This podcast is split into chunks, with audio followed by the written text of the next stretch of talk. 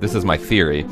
Everyone has like this one thing or more things that they do just to get by. And those are like the things that I'm really interested in. Like, what is the thing that you do day to day that helps you just stay committed, creative, happy, vibrant? Like, those that that is what I consider advice.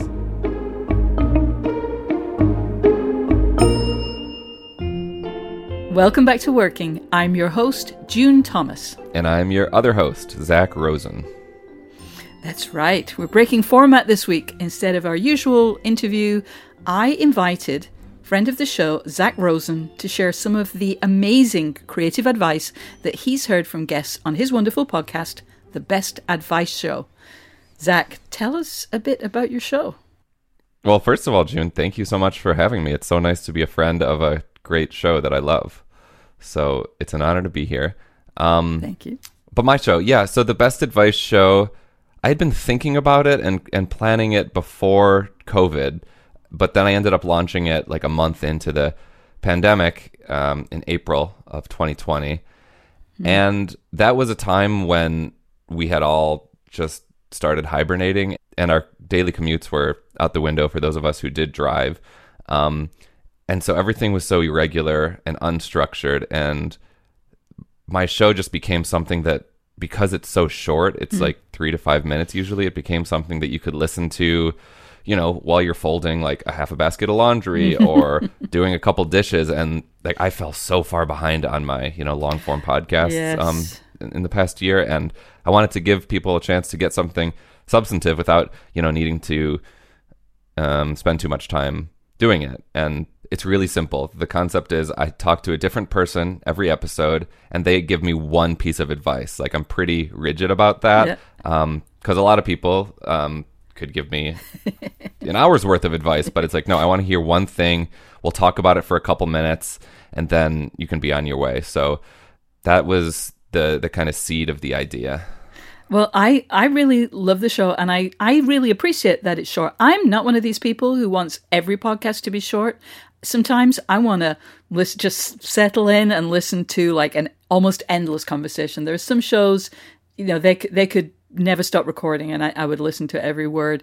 And but I also like, you know, I want variety. I want variety of lengths, um, and I really appreciate that they're very focused.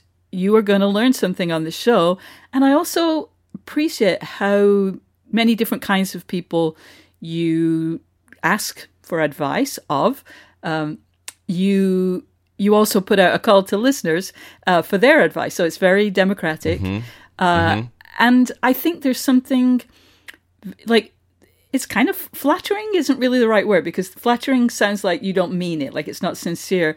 But I, I believe your request for advice is very sincere and asking anybody to, you know, to share some thoughts, to share some insights it really is showing them that you value their their opinions, that you value their advice, uh, and I get a lot from it every time I listen. So, uh, all all props to the best advice show. Thank you. This is my theory. Everyone has at least one solid jewel of advice, and like you know, in in my um, the best case scenario for me is like eventually everyone that speaks English could yeah. be on this show. Yeah. Well, maybe I could even get a translator. Yeah. But like, you know, a- anyone is welcome because everyone has like this one thing or more things that they do just to get by. Yeah. And those are like the things that I'm really interested in. Like, what is the thing that you do day to day that helps you just stay, you know, committed, mm-hmm, creative, mm-hmm. happy, vibrant? Like mm-hmm. those that that is what I consider advice. Yeah, that's amazing. So later on the show, you'll be playing some snippets from uh, creative advice that you have gotten over the years on your show. Um, mm-hmm. But Slate Plus listeners will also get to hear a special treat, which is some creative advice from Zach. Listeners, you really don't want to miss that. Fortunately, it's incredibly easy to subscribe to Slate Plus. You'll get exclusive, members only content, zero ads on any Slate podcast, full access to articles on slate.com without hitting a paywall, bonus episodes of shows like One Year and Big Mood Little Mood with Daniel M. Lavery, and you'll be supporting the work we do here on Working. It's only $1 for the first month. To sign up, go to slate.com slash working plus. What's the best way to learn a language? Immersion, living where the language is spoken and using it every day in everyday situations. But if that's not on the cards this year, you can still learn a language the second best way, and that's with Babbel. I've used apps in the past to learn new languages, but when I came across Babbel, I wondered if it could help me refresh my knowledge of a language I once spoke well, but was now a little bit or quite a lot rusty. I have to say, I was impressed. The advanced lessons were really useful, tips and idioms that can help with in depth conversations on topics that I can actually imagine chatting about. Babbel's quick 10-minute lessons are handcrafted by over 200 language experts to help you start speaking a new language in as little as 3 weeks. Babbel is designed by real people for real conversations, and the tips and tools are approachable, accessible, rooted in real-life situations and delivered with conversation-based teaching so you're ready to practice what you've learned in the real world. What's more, all of Babbel's 14 award-winning language courses are backed by their 20-day money-back guarantee. Here's a special limited time deal for working listeners. Right now, get up to 60% off your Babbel subscription, but only for working listeners at babbel.com slash working. Get up to 60% off at babbel.com slash working, spelled B-A-B-B-E-L dot com slash working. Rules and restrictions may apply. Okay, Zach, three times a week you share one piece of actionable advice that comes from the mind and life of an interesting and often successful person. I noticed a few themes in the snippets that you've kindly agreed to share with working listeners. The first is what I guess you could call like getting down to it, you know, how you move from thinking, mm-hmm, mm-hmm. oh, I'd like to write a poem, so to actually doing it. Well, actually, a few people had some words of wisdom about what to choose to put creative energy into. Yes. This first piece of advice comes from Matt Berninger. He's the singer and songwriter from the band The National. Um, and he says that the most important thing, at least when he's starting a new song, it's like the seeds have to be exciting. If the seeds of the, of the idea, the first, you know, aren't exciting, then in, your in you're planting it in soil that's rocky and you don't not in the mood to do it, it's like you're not going to want to you're not going to run and raise that tree. You're not going to want to you're not going to want to like go back to it. You're not going to keep watering this idea that you weren't even sure if the seed was. You don't even want to eat that plant. Maybe it's uh, you know maybe it's poisonous or something. And so I, I, find just like go back, find new seeds, and go find a new place to plant them, and and and then you'll be excited about raising that tree and that plant and, and pruning it and doing the craft part of it and selling it, taking it to the market. You know. Wow, I feel like plant based advice. That's really very hip. so organic. Yeah, organic. You know, like a lot of the best advice, that kind of seems obvious, but I suspect that almost every human has taken wrong turns, you know, about what they choose to put their energy into. You know, you start on a path and something that feels like momentum kind of makes it hard to question if you're on the right path. You don't want to mm-hmm. lose your focus. You don't want to have to take a step back on the career ladder if you, you know, move off the path. Um, basically, you don't want to admit you're wrong, but you really have to. Yeah, and I think it'll save you time and energy in the long yeah, run if you can like figure out if and when you're wrong. Yeah. Um, and this idea of you know taking a step back or you know kind of falling off the the career ladder, it reminds me of some advice I got from a career coach. Mm. Her name is Megan Hellerer. Um, actually, AOC Ooh. is a former client of hers. Wow. Um, like AOC before she was a congresswoman when she was a bartender went and, and worked and worked with Megan. Um, and Megan says this really helpful thing about how we can frame our career paths or creative paths. It's this dichotomy she's set up between destinational thinking and directional thinking. The old way of doing things, the sort of like boomer way of doing things, has been destinational thinking.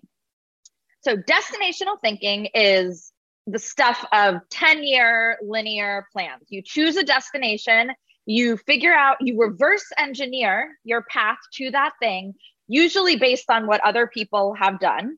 Um, and you put your head down and you focus and you don't get distracted and you make it happen. Right. And you work your way us- toward the thing. You get the promotion. Your mindset on being a manager, and you start as a intern, and you climb the ladder linearly. Exactly. And the problem with that is that it assumes that the world and us are fixed. So that assumes that the ladder that you're climbing is going to still be the exact same ladder that you are climbing now when you're whatever 65 or whatever the destinational place is that you're trying to get to. It also assumes that you aren't going to have any changing desires or interests during that time. That whatever is interesting to you when you make that plan is going to be the thing that is interesting to you for that entire time. So it doesn't allow us any room for growth. We want to have directional thinking, which means you start you the only thing you're responsible for, the only thing you need to know is which direction you're heading to. The best way I can articulate this is an E.L. Doctorow quote, which is um, it's like driving in a car at night. You can only see as far as the headlights in front of you, but you can make the whole trip that way. right? So it's like you don't have to have this master plan or, or ultimate goal, which sometimes I feel like we feel pressure to have. Uh, you know, Yeah. as as working people or artists, it's like you don't need to know where you're gonna end up. Megan just says if we can, you know, take these incremental steps, we'll probably end up in the right place because you know each of these steps we just have to figure out like if we're going if we're honoring our curiosity really like you, you you you you work on a new project and it's like kind of like what Matt said like are, is this exciting? Do you want to like Yeah. jump in the air for this or are you not feeling it? And if you're not feeling it like well go in a direction where you will be feeling excited or curious about it. Um and that question what am i curious about? Like it's simple in a way but also it might be hard to think about or it might be overwhelming um, Yeah. because you might be curious about like so many things right? Yeah. You know, one thing that I've done when I've wanted to find, like, okay, when you have that opportunity where you're like, okay, I can do anything, I can pick any topic. What do I want to? I'll look at my bookshelves and what I have a lot of books about because, like, that was something I must have been, you know, just curious about in a big way because I kept buying more. I kept reading more and buying more. Uh, do you, do any of your uh, advice givers have any advice about narrowing down curiosity though? Yes, actually, um, I talked to Gretchen Rubin, who is sh- she's a famous podcaster and author. Um, her podcast is called Happier, and she seems like this kind of fully realized like happiness guru. Um, but that wasn't always her path. And actually, before she became this author and podcaster, she was she trained as a lawyer. She clerked for Supreme Court Justice Sandra Day O'Connor. Whoa. Um, like that's like she she Yeah. was like at the highest level Yes, of of yes. law, but she came to this realization about how that world made her feel, and in retrospect, she's found that a very helpful question that we can ask ourselves when we are trying to figure out what we're curious about or figure out what our path is, we can all ask ourselves this right now: Whom do I envy? Ooh. Now, envy is a it's it's a very unpleasant emotion. We often don't want to admit to ourselves or to other people that we do feel envy, but it's a very helpful emotion because what it's showing us is that somebody has something that we wish we had for ourselves, and that's a very very useful thing to know. And in my case, um, I remember reading. You know how you get those alumni magazines from your college, and I was reading about all the different people in my class, and I noticed that some people had really interesting law jobs, and I was I was like, oh, that sounds great. And then some people had really interesting writing jobs, and I was sick with envy. And I thought, well, I should learn something from that because those are the people that I envy. They are the ones that have something that I wish that I had myself. That was amazing. Fantastic advice. Focus on the envy that just eats you up. Don't waste the green monster on the person who got the last umbrella in a rainstorm. Like that's that's just, you know, penny ante stuff. Keep it for the folks who just make you want to spit. That's amazing advice. A hundred percent. Um, can I ask you? I'm really curious. Who are the people you envied as a as a young writer?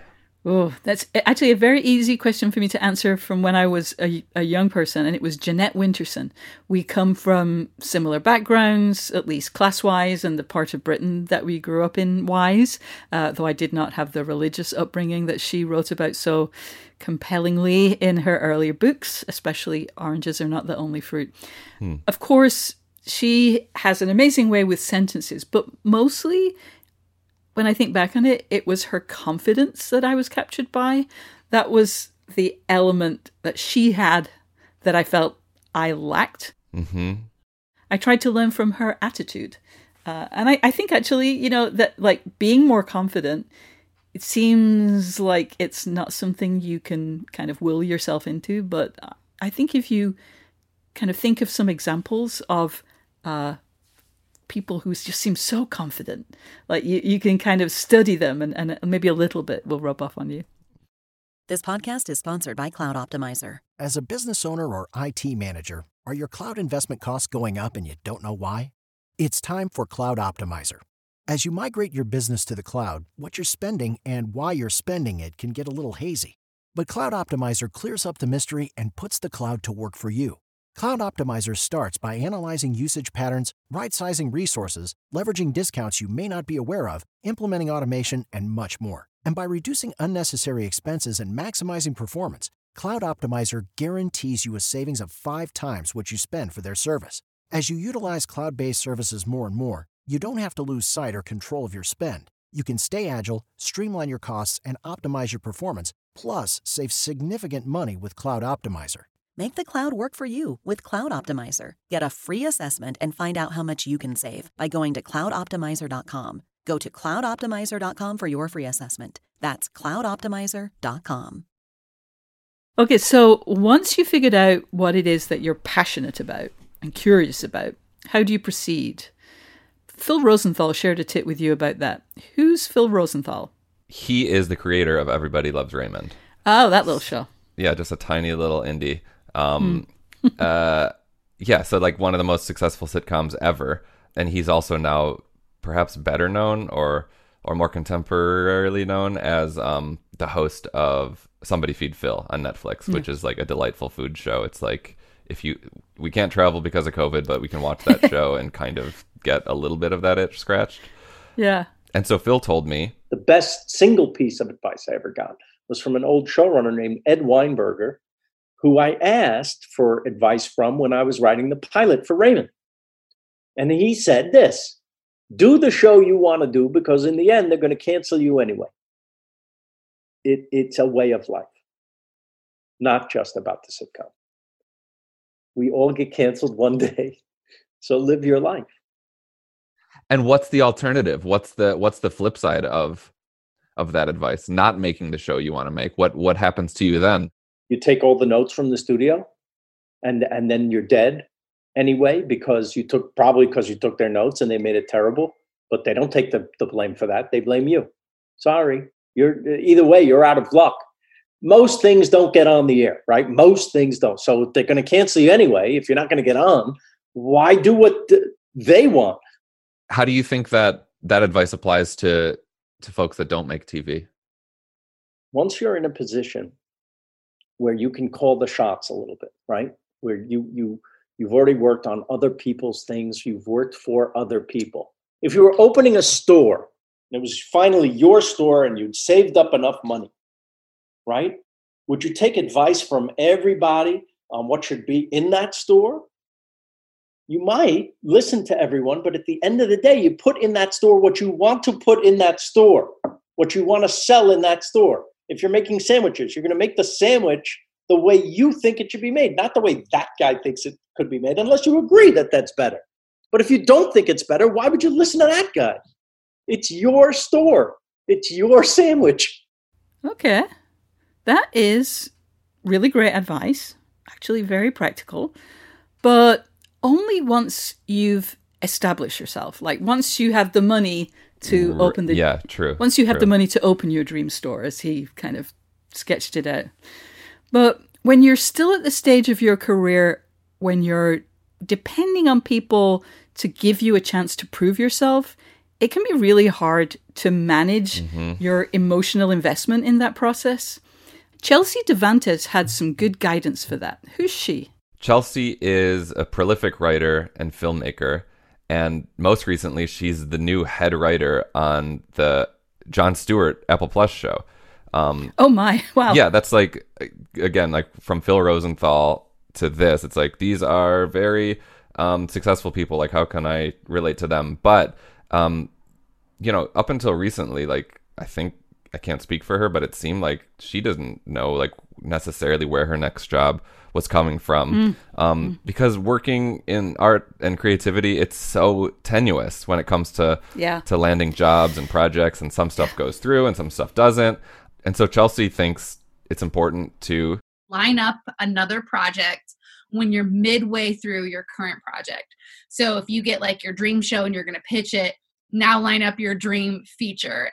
And before you can hear the answer to one of them, you've already put so much momentum into the second one that you can never hit the ground completely because the momentum of the next project is already holding you up.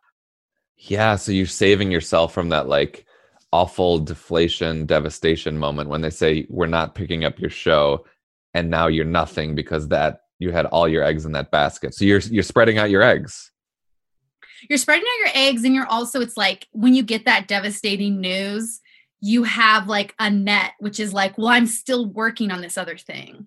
So i can't fall too hard because i've pulled yeah i've i've, I've held up some of my emotions with the other project.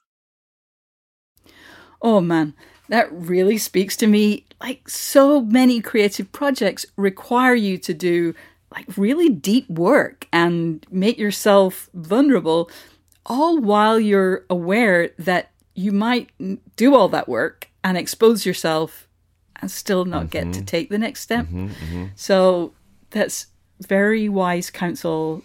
Even though it is kind of playing games with yourself, like playing games with yourself can be pr- like that can be a really smart thing to do. Yeah, you gotta have to trick yourself. Yeah. All right. Well, we'll have more advice from Zach Rosen and the Best Advice Show after this break. Okay, we're back with Zach Rosen and the Best Advice Show. Okay, now let's hear some ideas for when you found your passion and your work seems to be improving. So much so that you look back on your old stuff and you get embarrassed. Yeah, I mean, I feel like anyone I talk to is so embarrassed about their early work. Is that is that true for you? Uh, fortunately, it's it can be hard to find. Uh, I, I'm I'm in the pre-online uh, era, but I I think of So that all the burned it all. time. Oh my god, yeah. So I I feel I think about that all the time for for you know contemporary writers and contemporary uh, artists uh, whose whose everything is available. Yeah, and um, Hanif Abdurraqib, who is a poet and a journalist, and now he hosts like 400 podcasts. um, he's incredible, and he has some advice that honestly I think about, if not every day, several times a week. I see people talking about this idea of growth, and it has to be paired with a disdain for the work that one created before they grew. And I think a way that I've avoided that is by understanding that I did the best I could with what tools I had. And because I wrote that book, I was able to grow and write something else. Um, sure, you might hate your first poem, but because of that poem, you were able to write better poems. You did what you could with the tools that you had, and then you got new tools. And I think that's kind of a freeing, a freeing experience, or at least it feels like a freeing experience to me. Oh, here, here. You, to keep doing whatever our creative work is, we have to feel that we're getting better at it. But that doesn't mean we have to hate what came first. I love Exactly, Hanif's, exactly. Yeah, I love Hanif's concept of appreciating it as necessary preparation. And I think there's some related advice here where, you know, it doesn't matter if you're trying to be a professional artist or just trying to be creative. Um, Yeah. You know, with, with no audience, which is completely righteous and valid too. Um, and I think this next piece of advice from a writer and teacher, her name is Holly Wren Spalding. She talks about how it doesn't matter how long this period of time is, but it's very important for any of us who are embarking on creative work to create our own autonomous zone? In other words, to have free spaces in your life, free of other people, free of pro- the profit motive, you know, the, the pressure to be earning a living during that time, free of interruption, free of social media, free of duties and obligations that, you know, impinge on, for one thing, the imagination. And the way in which this is practiced in my life most diligently is in the morning hours, which from 7 to 10 a.m. I treat as sacrosanct. There's no appointments, no email, no social media, no interaction with family members. That's my writing time.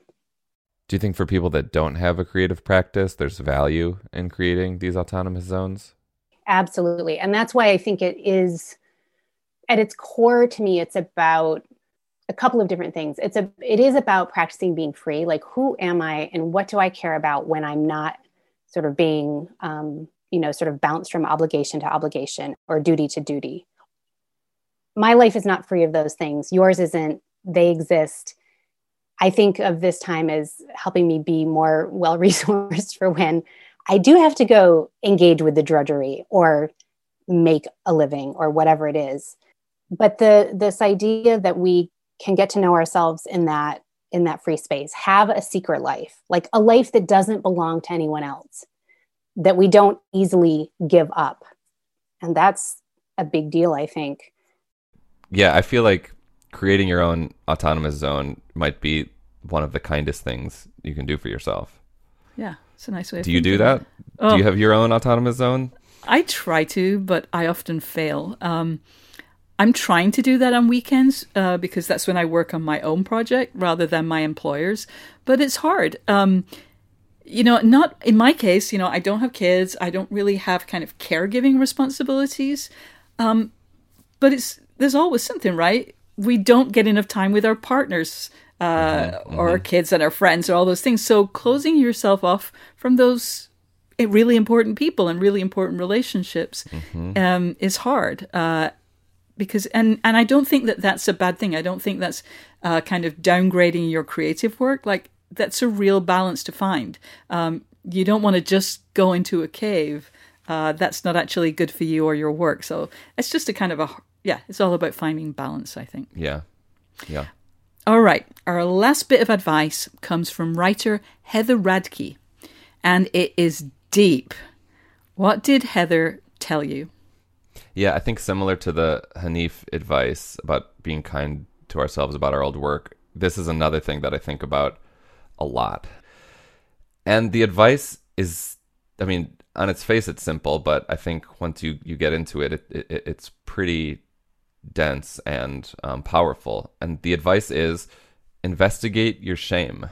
Because I feel like that, as an artist, as a writer, it's been a very fruitful part of my practice. I've done it in a number of different ways. And then I also just feel like, as a person, when you start to really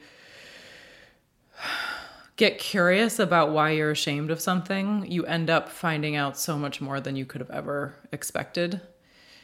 And in this case, you know, and I think in a lot of cases, you end up finding really interesting political material, you know, that the shame around a certain kind of body is a shame around race and gender and gendered ideas of bodies and racialized ideas of bodies that we kind of hold in ourselves without ever knowing it because it doesn't it you almost you know the nature of shame is that you almost don't want to bring it into your consciousness fully. So that means that there's a lot you kind of don't understand about it and you don't experience you know you don't you don't like unless you really think about it and you really try to unpack it then you don't fully understand what's kind of creating the shame in the first place. Wow.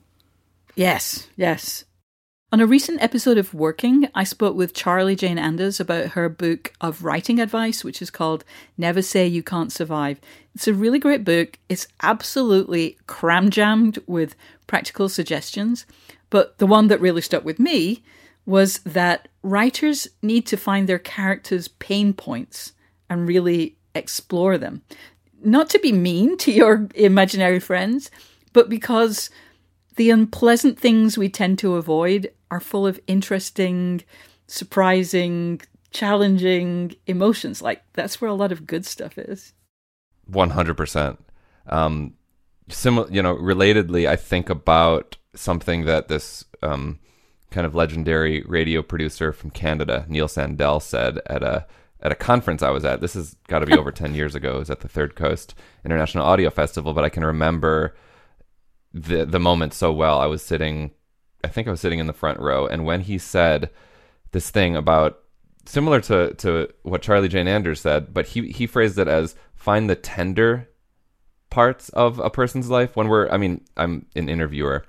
And so, you know, in interviews, like figure out what is tender to someone. Figure out what are the things that they might have never said out loud before. And once you can once you can get into that, it's like that's that's what I want to hear. That's the interesting stuff. Wow. Yes. Yeah. Oh God, that's that's amazing. Zach, thank you so much for bringing all these wonderfully life changing bits of advice to our show. I'm sure it has left our listeners wondering where they can find more. So, where can they find the Best Advice Show?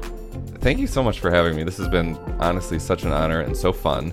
Um, you can get the Best Advice Show wherever you listen to Working. It's on all the podcast players. I'm starting to upload episodes to YouTube because I understand that people listen to podcasts on YouTube. Yeah. Um, and so, yeah, get it there. You can also find us at bestadvice.show. Uh, I'm on Instagram more than I should be at Best Advice Show. And uh, yeah, three times a week, really short episodes. And I, I need to just say, I want your advice. Call me at 844 935 BEST, and you'll end up on the show. do it, people. Do it. Uh, June has been on. June has been on the show. I need to. I, I need to put that in there. I have. I have been on the show.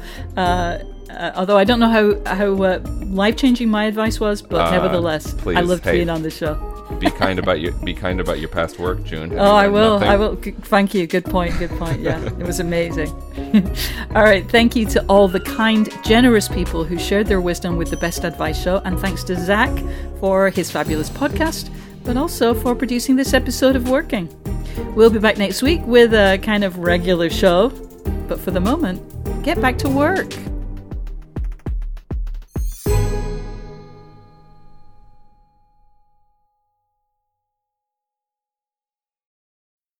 You need mealtime inspiration, it's worth shopping Kroger, where you'll find over 30,000 mouthwatering choices that excite your inner foodie. And no matter what tasty choice you make, you'll enjoy our everyday low prices, plus extra ways to save, like digital coupons worth over $600 each week. You can also save up to $1 off per gallon at the pump with fuel points. More savings and more inspiring flavors make shopping Kroger worth it every time. Kroger, fresh for everyone. Fuel restrictions apply.